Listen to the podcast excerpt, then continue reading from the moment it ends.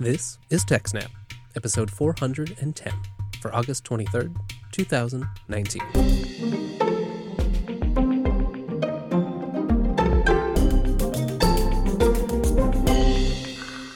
Hello and welcome to TechSnap, Jupiter Broadcasting Systems, Network, and Administration podcast. My name is Wes, and I'm joined by Jim. Welcome, Jim. What's up, everybody? Let's start this episode with some follow up. Last month, you told us a bit about the exciting new lineup of the Ryzen 3000 series of desktop CPUs, and I, of course, was curious about the server side. At the time, you told me to wait. I'm glad that today the wait is over, and you've got some news about the EPYC Rome line. Yeah, uh, I'm. I gotta say, I'm very excited about Rome. Uh, you know, we we've kind of been speculating since the Ryzen 3000 launch. Like, okay, so we know we've got a new EPYC launch coming up shortly. Is that going to be the Ryzen 3000 story all over again in the data center? And uh, you know, long story short, it it is. Um, I will say, unlike Ryzen 3000, um, Ryzen 3000 pretty much eliminated Intel's single thread performance advantage. Uh, you know, unless you go all the way up into like this just super crazy top end with an i9 9900K where Intel will get about a, you know, 10% advantage. Other than that, across the board, you know, in the i3, i5, i7, and Ryzen 3, Ryzen 5, Ryzen 7, you know, you're looking at a win in single thread, multi thread, and, uh, you know, thermal performance across the board. Now, in the data center with EPYC, um, AMD did not erase Intel's single-threaded win with with uh, with EPYC Rome. I see. Yeah, that isn't that is a big difference. Yeah. Now, I will say though, they didn't erase it, but uh, they cut it much much shorter. Um, you know, I, I, build a lot of servers myself, and they they have usually been for the past couple of years the first generation EPYC. But every once in a while, I have a client that they really need, uh, you know, high single threaded performance and for those, I don't really have a whole lot of choice but to move back to the Intel side because the single threaded performance advantage was like 50%. Wow. Yeah. Between uh, you know Xeon Scalable and first generation EPYC. Now they do still have a performance advantage for single thread, at least if you're all the way up in their gold and platinum lines. But now it's only 10 to 15%, not 50. Wow, that is a big makeup. Yeah, that's that's a huge, huge cut down. And when you look at the fact that, I mean, we're talking now about Xeon Scalable Gold 6138 and uh, Platinum, uh, what is it, 8000 series? Uh, 8280? Uh, yeah, 8280. Um, you know, we're talking about massive parts here. You know, this performance lead, uh, you know, we're talking about scalables like the Xeon Gold 6138, which is 20 core 40 thread, or the Platinum 8280, which is 28 core 56 thread. If you're buying one of these monsters, you're not really going to be running it single threaded very often. And the thing about those single threaded performance results is they are exactly what they say on the tin. It's not per thread, it's single thread. The multi-threaded performance on, you know, a massive processor like this, it's not the single thread performance multiplied by the number of available threads. The performance per thread goes down significantly when you fully load the machine. Right. That's an important thing to keep in mind. It's it's not so nice as we like to imagine. Yeah, and so while sure Intel still has a 10 to 15% lead in single threaded performance as compared, you know, to a Rome, you're I don't know when if ever you're going to be running truly single threaded on at the low end a 20 core 40 thread processor. Now then when you look at Rome, you're talking about the bottom end is 32 core 64 thread for the 7502. That's the cheap processor. Uh, the big boy, the 7742, is 64 core, 128 thread. Um, you just when are you only going to be flexing one thread on one of those CPUs? Yeah, I, don't see maybe some specialized workloads, like you said, but uh, nothing I'm doing. Exactly, and you know when you when you look at the actual multi-threaded workloads, the, the Intel parts they're they're just they're getting crushed. There's no nicer way to put it because you're not only looking at typically, you know, higher instructions per clock, uh, you know, on each thread with a massively loaded processor, you're also talking about a whole lot more cores. You know, if you're comparing the uh, if you're comparing the 6138 to the 7502, you're going from 40 threads to 64 threads. Wow. If you're going from the Platinum 8280 up to the 7742, you're talking about going from 56 threads to 128 threads. So the the beating is immense on the massively multi-threaded workloads. All right. Well, then, how do things look on the cost side of things? Because that's also an important factor. The cost side is, uh, you know, unsurprisingly, it's it's pretty fantastic. The the the Intel, the platinum, and the gold parts that we just mentioned are ten thousand dollar and twenty seven hundred dollar CPUs. Uh, the seventy seven forty two on EPYC side is seven thousand dollars, so you know it's about two thirds the cost of the big boy Intel. And the EPYC seventy five oh two is twenty six hundred, which is you know it's it's a hair under the uh, the gold sixty one thirty eight. But really, what you probably ought to be looking at there is cost per CPU thread. That's where it really gets interesting to me. Now, the lowest cost per thread, unsurprisingly, is that 32 core EPYC 7502, which comes in at, you know, about $40 a thread. This is what really gets interesting to me. The cost per thread doesn't go up much on the EPYC side from the uh, from the smaller one to the enormous one. Mm, yeah, you step it up. Yeah, you only go from $40 a thread to $54 a thread. Hey, I like these numbers. Now, the contrast here on the Intel side, and this is what we've mostly been used to, you know, when you start thinking about scaling a workload, you got to make some really hard decisions whether to scale up or scale out that have to do with, you know, cost efficiency as much as they do with how well it works for your workload. Because going from 20 cores to 28 cores on the Intel side takes you from 6750 a thread to $178 a thread. Wow.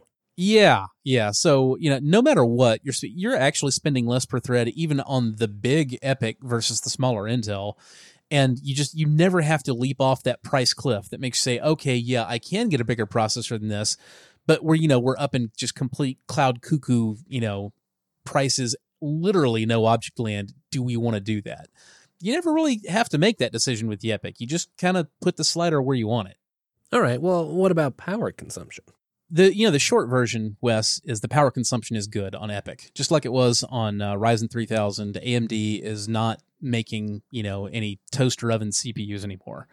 Um, but it, it does get a little bit more complex because particularly you know when you look at the big EPYC 7742 you know that thing's a monster. It's a ton of threads. It's a ton of performance. Now that processor it, it does consume a little bit more power at least at baseline than the 8280 but there's so much more performance it more than makes up for it. There's also the fact that, you know, you can compare TDP between an AMD and an Intel part, and it really doesn't tell you the whole story because the two companies don't really measure the TDP the same. As far as Intel is concerned, the TDP is what the CPU uh, consumes when it's, you know, fully loaded at the base clock. Whereas my understanding with Intel is that, you know, even when you're all the way up on the boost clock, you're not going to exceed what they said, you know, the max TDP was. So you see this like if you're building a gaming rig, for example, you know, with uh, you know, one of the Intel K processors that you can basically just tell it to run at the boost clock all the time. You can, but you better have a hell of a lot more cooling than the TDP would otherwise indicate if you're going to do it. If you don't, then it just thermally regulates itself and you wasted your money on the K. Right. Michael Larabel over at Phoronix, he did a uh, he did analysis on the performance that I really appreciated. He loaded up all of the CPUs uh, with OpenSSL, and uh, he he measured the power along with you know the uh, the number of signs per second done with the OpenSSL library, and so that gives you a a really a, a pretty good real world idea because you can look at the open SSL performance gotten per watt that you consume. Right. And of course, in that case, you know, more is going to be better because you're talking about signs per second per watt. Yeah. And the uh, the double platinum 8280 managed uh, 40 signs per second per watt. The double 7742 on the AMD side managed 60 per second per watt. Wow. Okay. So, you know, for an actually heavily loaded processor, which is presumably the only reason you're buying one of these damn things to begin with, um, you know, you've got half again the actual thermal efficiency in terms of work done per watt of power consumed on AMD's side. Wow. That sounds like a clear win. I was also interested to see some new developments in encrypted memory. Now, I'm a little bit familiar with Intel's SGX, but it seems like AMD's up to a whole lot more here. Yeah, they really are, uh, and I, I, don't think these pre- these features are getting anywhere near enough press. Um, so basically, you know, we've all heard of Intel's management engine. Uh, AMD has its own equivalent to that called the AMD Secure Processor. Um, on AMD side, that boils down to an on die ARM A5 CPU that runs outside the x86 context, meaning you can't access it either read or write, you know, from the perspective of somebody who's got root on the x86 hardware. Right. And you know that that of course can it can present some some kind of scary possibilities of this like, you know, ring zero or, you know, would you even call it ring negative one compromise that, you know, you can't do anything about the system that always has control and you have no control. Exactly, but it makes some really interesting things possible. And I will say, uh, you know, AMD's record has not been perfect security wise with the SEP, but it has been significantly less gnarly than uh, than Intel's management engine. We'll say that. But anyway, what you can do with the SEP and would not be able to do without it is this really awesome feature, feature called secure memory encryption. Now, SME has actually been around since the first generation EPYC. um, but you know, I'm embarrassed to say I had never heard of it until the Rome launch. Same here. So the way secure memory encryption works is you've got a hardware AES 128 engine inside the memory controller on EPYC. and the keys to that engine are managed by the secure processor, not by the x86 layer. Ah, so even if you have, you know, there's some something malicious controlling the x86, well, it's it's separate. So if secure memory encryption is enabled in the system BIOS, then every single byte of RAM in the system is going to be encrypted with a key that's provided by the secure processor and decrypted when it's properly requested by the CPU. Now, what that does not protect you against is if you run rogue code that uh, the code actually accesses memory that it's not supposed to be able to in the ways that you would normally access memory. If you make a mistake in your programming, uh, SME is not going to save you from that. What SME does mitigate is attacks like Rowhammer and Rambleed. Now, those are physics based attacks that revolve around the idea that by directly manipu- manipulating memory that you do have access to, that's you know physically on die close to memory that you don't have access to you can either change the values in that adjacent RAM by flashing from O's to ones and back again really, really fast and trying to, you know, influence it just through direct physics.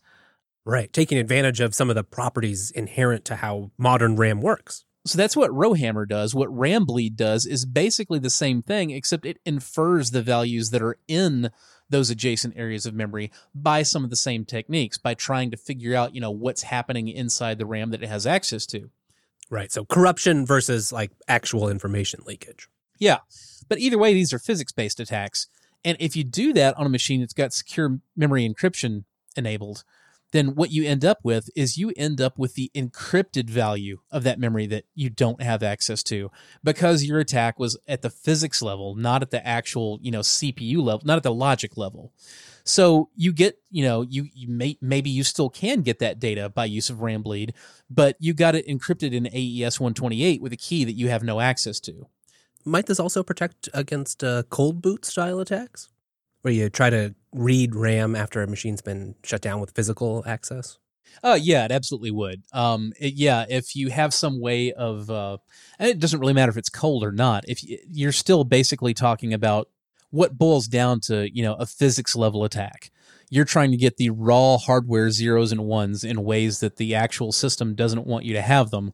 And so if you manage to do that in any way with SME enabled, yeah, you may still get it, but now it's going to be encrypted AES 128 with a key you have no access to. Um, similarly, uh, you know, if you do a rowhammer attack, now SME won't stop you from using rowhammer to alter values of RAM that you don't you're not supposed to have access to. However, uh, it's still a big mitigation because now you have the potential to maybe be able to, uh, you know, cause a denial of service. Maybe you can make a service crash, but you can't do anything predictable. You can't actually inject code somewhere you want to inject it to get, you know, something meaningful executed. So it's a pretty big deal. Right. Yeah. You may you may hurt a service, but you can't really compromise it. Yeah, because you, you just you don't know the value of the data that you're injecting. You're effectively just injecting random trash. You can't inject code. All right, Jim. Well, now that you've explained SME, how does this actually compare to Intel's software guard?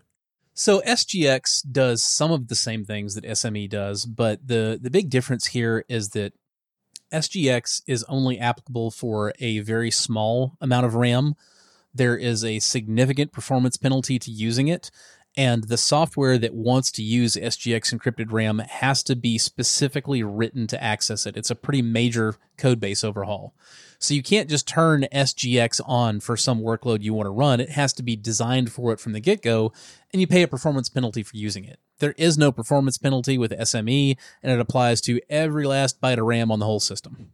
Rather than having to use this special API to go stash some especially important secrets in this privileged area of memory. That's a stark contrast. Yeah, everything's a privileged area of memory, and there's no penalty, and you don't have to write any special software. You literally just have to turn it on in BIOS. That's great. So moving on from secure memory encryption, you can take that a step further. There's a, a even cooler feature called secure encrypted virtualization. Now this builds on the SME concept, but with SEV, rather than just having a single key that encrypts all of your memory, VMs or containers can actually have their own key for their portion of RAM. Oh. Now, what this means is container breakouts and virtual machine breakouts become much more difficult because, you know, again, a container or VM breakout attack is going to be a lot like the logic attacks that we talked about earlier. They kind of happen outside the expected context of the processor. So, what's going to happen is when you've got code that is running within the context of a container or a virtual machine, and it starts trying to access uh, areas of RAM that belong to either another container or VM or even to the host system itself, it's got the wrong key. So even if it can actually manage to break out and get access to that other uh, you know area of RAM, uh, it can't really do anything useful with it again because it's encrypted with a key that it doesn't have and it can't have access to. Now, this brings us back to why you have to have this, the AMD secure processor to make this work, because that's the piece that actually, you know, handles which key gets used for what piece of RAM, and it has to be completely inaccessible to the x86 layer. That's what allows you to actually insulate one from the other. Now, uh, you know, much like SME, secure encrypted virtualization actually was available with first generation EPYC, although, again, I personally wasn't aware of it. I don't know anybody that had been using it, but with first generation EPYC, SEV only supported up to 15 separate keys. So you could have your host and you could have 14 VMs or containers, and that was about all you could manage that with. Ah, okay. So work for some things, but not massive scale. Right. But Rome extends this support to 509 individual keys at once. Nice. Rome also adds a new feature uh, Secure Encrypted Virtualization Encrypted State, SEV ES. Now, with this new version of secure encrypted virtualization, in addition to the RAM, a VM's entire CPU state can also be encrypted. So, contents of the hardware registers, all that good stuff. And again, those keys are inaccessible either to other guests or to the host. Now, I had some really interesting feedback from a reader on Ars Technica that was upset about this. Like, I don't like that. You know, why don't I have access to this? I'm the sysadmin. I should have root on everything, right? Well, the answer there is, you know, that's that's fine if that's your choice. Well, you can just disable it and not use that feature. But if you want to run, you know, one of these big Rome machines, maybe you know a, a dual 8280 with uh, 256 threads on a single machine at a data center, and you're spinning up containers or VMs, and you're not using those directly, you're leasing those out to other people, a la you know AWS or Linode or DigitalOcean with SEVES, you can do that and you can actually offer your customers assurance that even though they're running on your hardware, you have no access to their data. So now that makes it possible for people that have really confidential workloads to set up their VM running off of an at risk encrypted file system using SEVES for the system state and the RAM. And you're allowing them the use of your hardware, but they don't have to worry about you having root on their data. Right. It really feels like it's making, you know, this wonderful concept of virtualization, this ability to multiplex and use computers as, as more than one thing. It's just taking it to the logical next level. Yeah, you know, I mean, the the first thing, of course, you know, when I saw SEV is I'm thinking, oh well, good, you know, I'll be safe from the VMs. But it's just it's really interesting when you look the the larger picture and where a lot of these really big boxes are go are, are going to go. You know, it, it makes the VMs safe from the host too. That's pretty cool. You know, that can enable some pretty big cost savings from anybody who's at least from anybody who's willing to trust that AES 128 encryption because they do know that the host isn't going to have access to the keys to that and that can mean the difference between you know renting entire lockable racks that you know physically are isolated from the data center employees that they don't have keys to, even when you don't necessarily need that much compute power, to now being able to say, no, you know, we can actually run our workload on the cloud now. Well, we can't ignore the other big player in this space who's also had some recent news. Yes, of course, it's Intel. Yeah, you know there uh, there really hasn't been any news on the Xeon side for Intel yet. Um, now, recently on the mobile side, you know that's that's the uh, that's the one shoe that hasn't dropped yet. And of course, I just made AMD have three feet, but anyway, that's the one shoe that hasn't dropped yet for AMD. They haven't released their seven nanometer mobile parts yet. Right, still waiting there. Yep. Whereas Intel has kind of gone mobile first. They released their Ice Lake line, which is 10 nanometer down from 14 nanometer. It's a 10 nanometer process, but they've only released the laptop parts so far. That's Ice Lake, and the Ice Lake parts were uh, they were pretty cool. Um, they weren't necessarily faster than Whiskey Lake, you know, just in raw performance terms, mm, right? But they were a lot more efficient, much more performance per watt. And the other thing that was really, really cool, I got very excited about Ice Lake. Intel shifted from their old UHD onboard graphics to a new chipset uh, called Iris Plus. Oh boy. Iris Plus is a gigantic leap above UHD. So, you know, the UHD graphics were great as far as they went. Uh, if all you really had was just kind of a generic desktop, you know, workstationy load, and you didn't need to do any gaming, much less, you know, any 3D design. Sure. Uh, Intel UHD graphics were were just fine.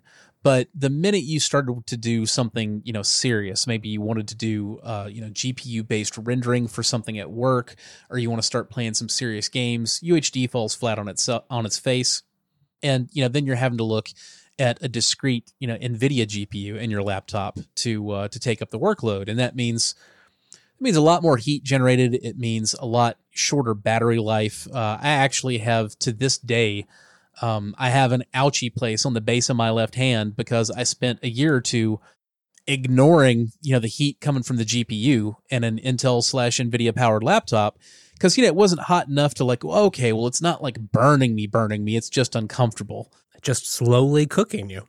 Exactly. I ignored that and slowly cooked the palm of my left hand for about a year before I realized my hand hurt all the time now, like not just when it was on the laptop. Yeah, there's a real yeah, there's a real risk there, and power savings in in this domain matters. Yeah, it really does. Well, anyway, so Iris Plus, uh, you know, it, it's not it's not as high performance as the highest end, you know, NVIDIA discrete GPU parts for the laptop. Of course, right. But it's right there with like the low to mid end. You can actually do 1440p gaming pretty credibly on a uh, you know, like an eight watt Ice Lake processor. So this is really something to get excited about. That's lovely.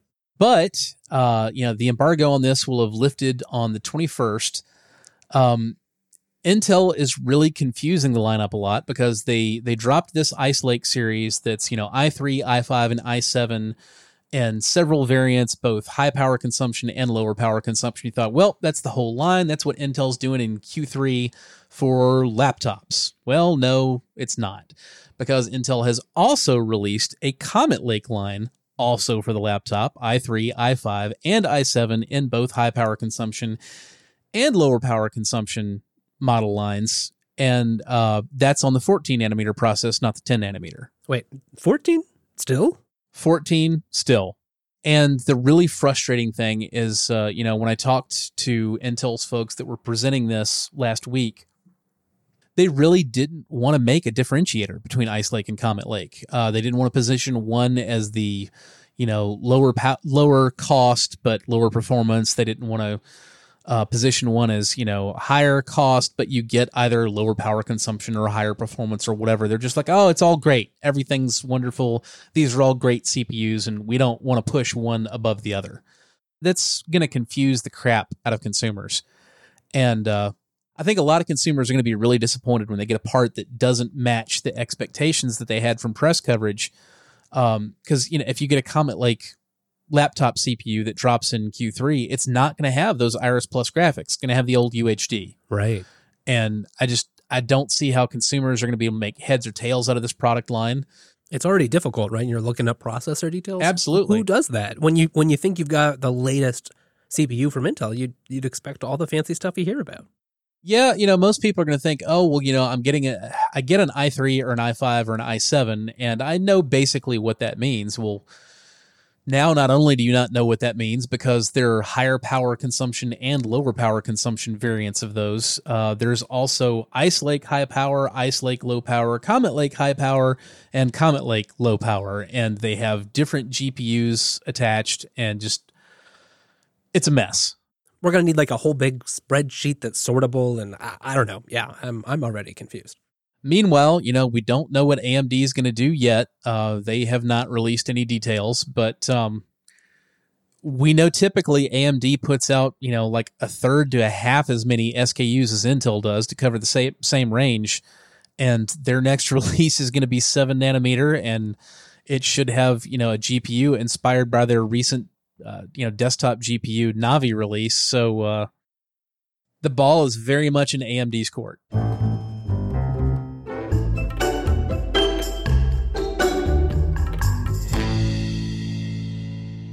Well, it's been a busy few weeks for Windows security researchers and administrators with not one, not two, but three separate vulnerabilities being out there.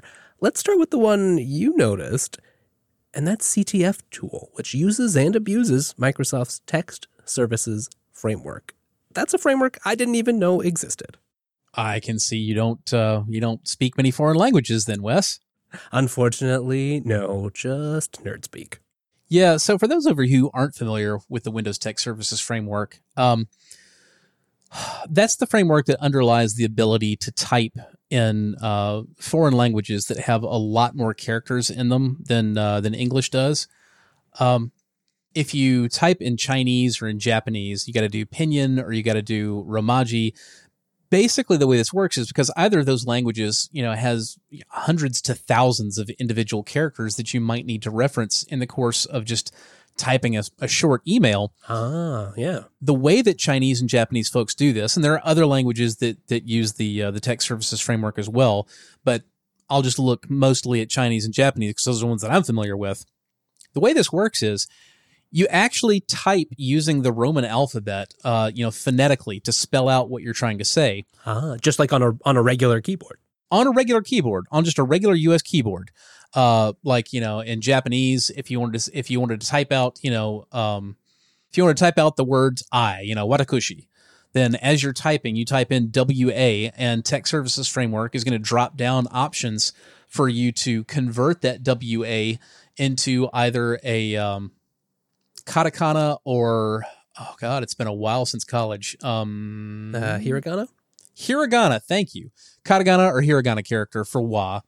Um, you probably won't actually pick either of those. You'll probably keep out typing, keep on typing until you get, you know, Watashi all the way on out. And when you do, now you'll have the option either to do katakana or hiragana symbols for all those characters, or you'll get to do the um, the kanji, which is one single character for the whole word. And basically, you can access all this by keyboard shortcuts. When you decide you want to do one of these things, you type in a couple of keys to select one of these sub options, and it magically converts it. Um, that sounds like a horrible Rube Goldberg, but it turns out that is actually the best way to type in a language that has hundreds or thousands of characters. So that's the way it's done. And in order to make that magic happen, you have to be able to do that in literally any application on the entire system, any system dialog. You have to have this underlying framework that can capture this stuff. Right.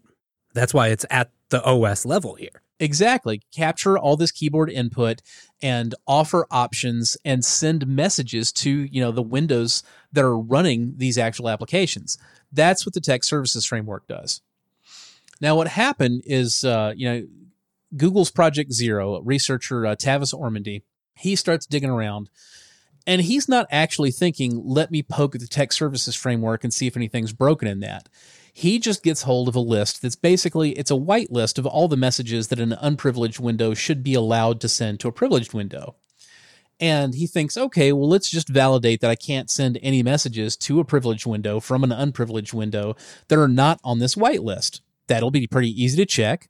I'll code up this little C program that sends all possible messages and I'll compare the results of the ones that work to this whitelist. It'll match and that will assure me that I understand what I'm looking at and I can move on with my day and find something useful. That makes sense.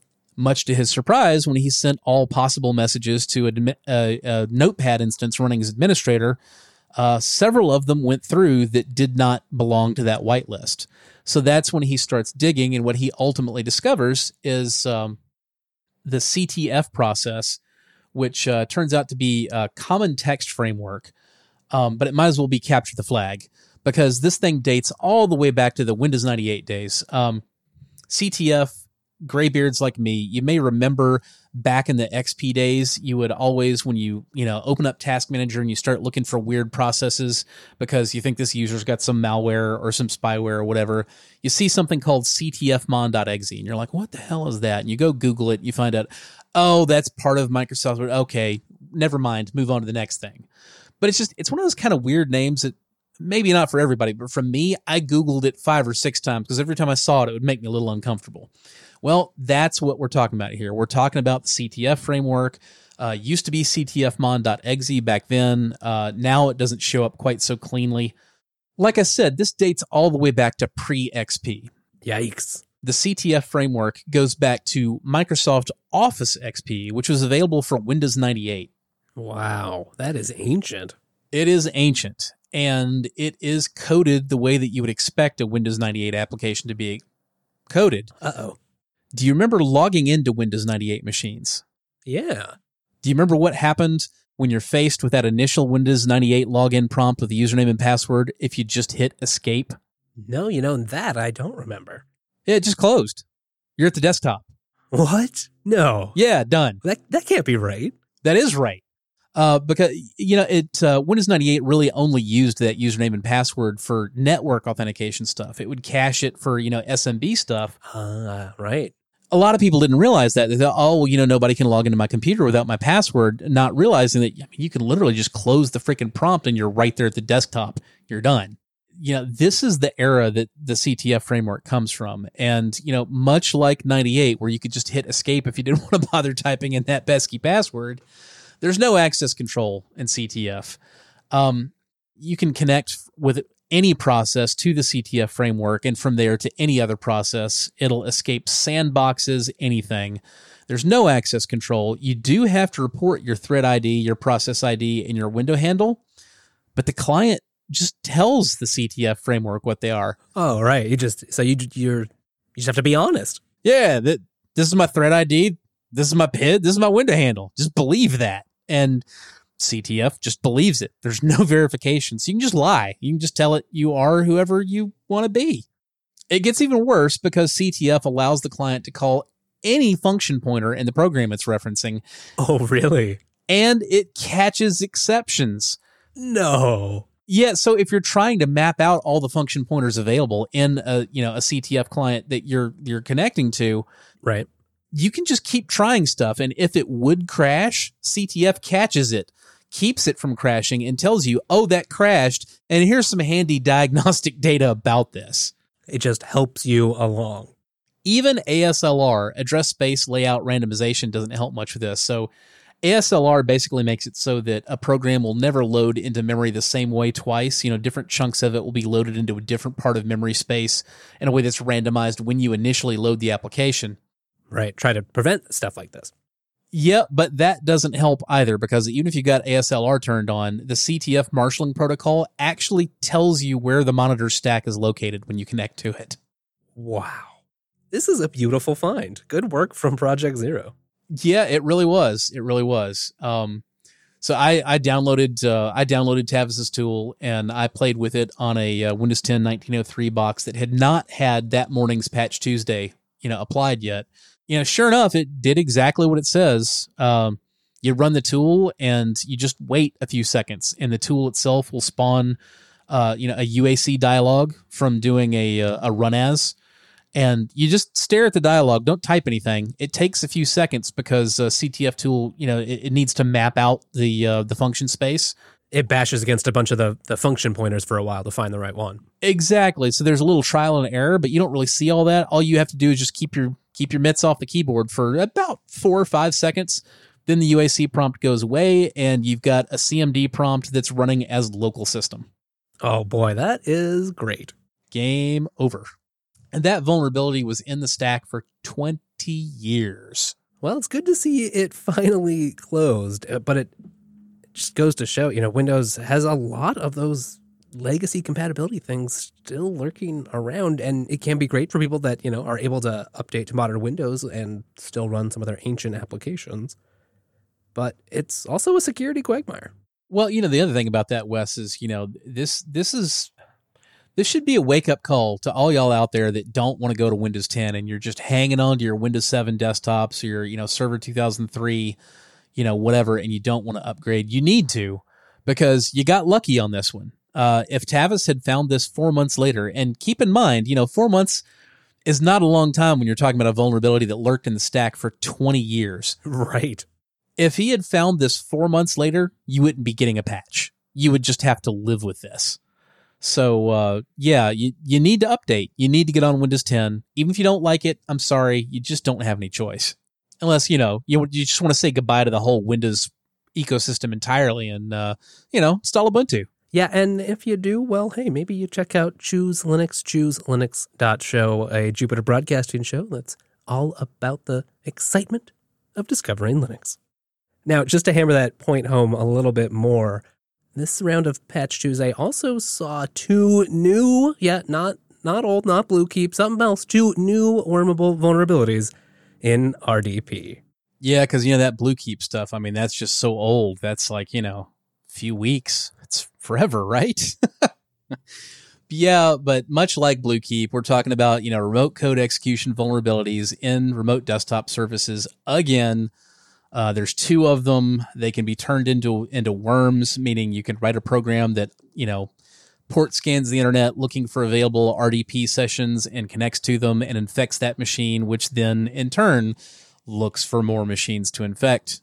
Um, those were also patched in that Patch Tuesday, which is my second love letter to you Windows users out there. Don't expose RDP to the internet. It's not safe. It will never be safe.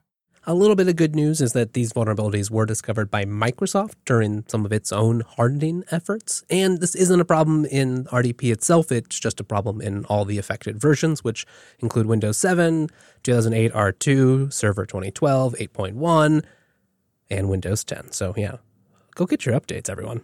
Yeah, and you know, we, we should be clear what we mean when we say it's not a problem in remote desktop protocol itself that means that the protocol itself didn't have the security flaw. It was the particular implementation which was used in all versions of Windows. But that is a reasonable distinction to be made because when you've got a flaw in a protocol, you have to change the entire protocol in ways that usually break programs from being able to access each other.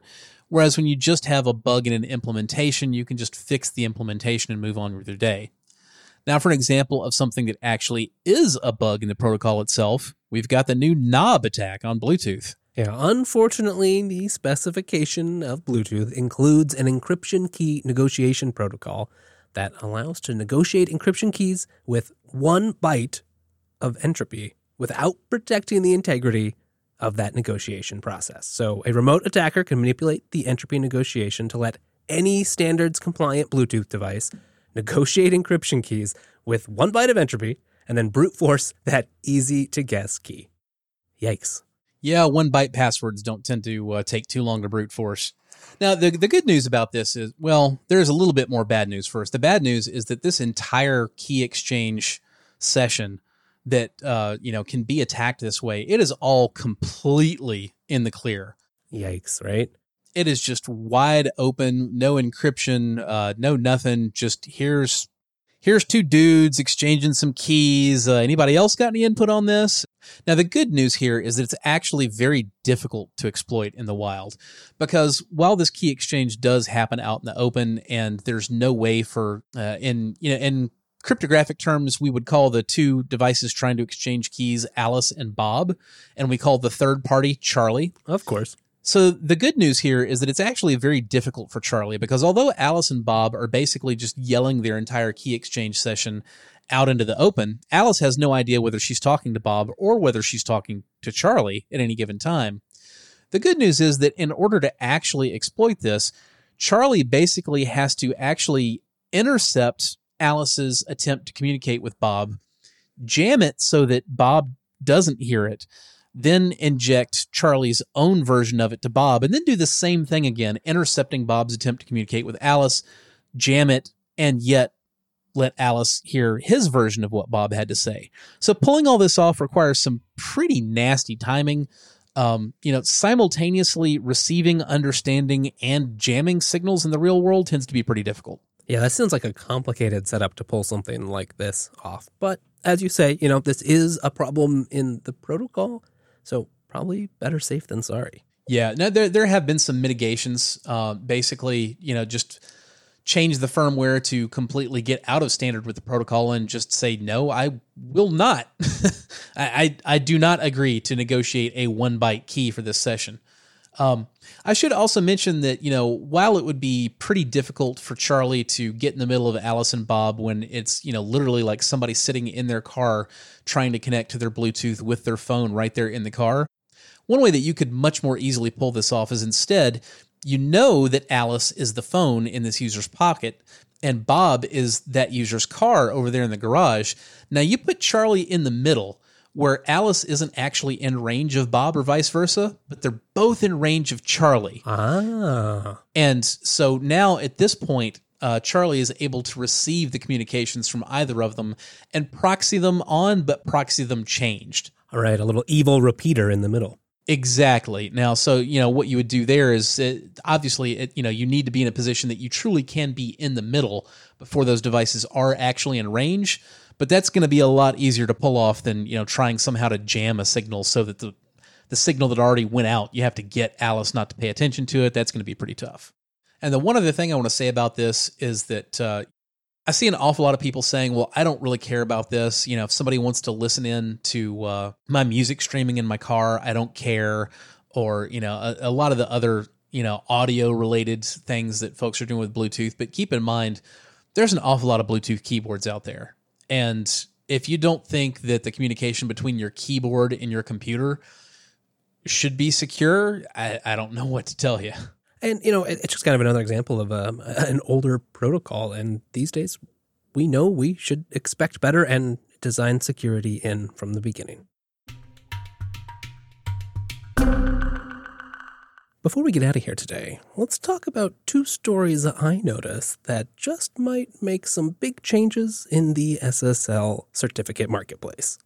Uh, the one that really jumps out at everybody, Wes, I'm sure, is uh, Troy Hunt declaring that extended validation certificates are really, really dead there'd been a bit of a death watch already, right, Jim? So, for those of you who aren't familiar, extended validation certificates are something that very few people ever really bothered with. Uh, the concept is that instead of a domain validated certificate, which the the SSL certificate vendor for domain validation certificate, they just basically make sure you have control of that domain by technical means. If you say I want a uh, certificate right. for jupiterbroadcasting.com, well then they're going to say okay you need to put a text record in the dns for jupiterbroadcasting.com that we tell you to that way we know you're really in control of that domain or if you don't want to do that then maybe we'll give you a text file you know full of garbage that you can put in the web root of your site and we can check to make sure that's there. So we know this certificate that we're giving to you really is from somebody who controls that site that domain. Extended validation certificates they cost a lot more money.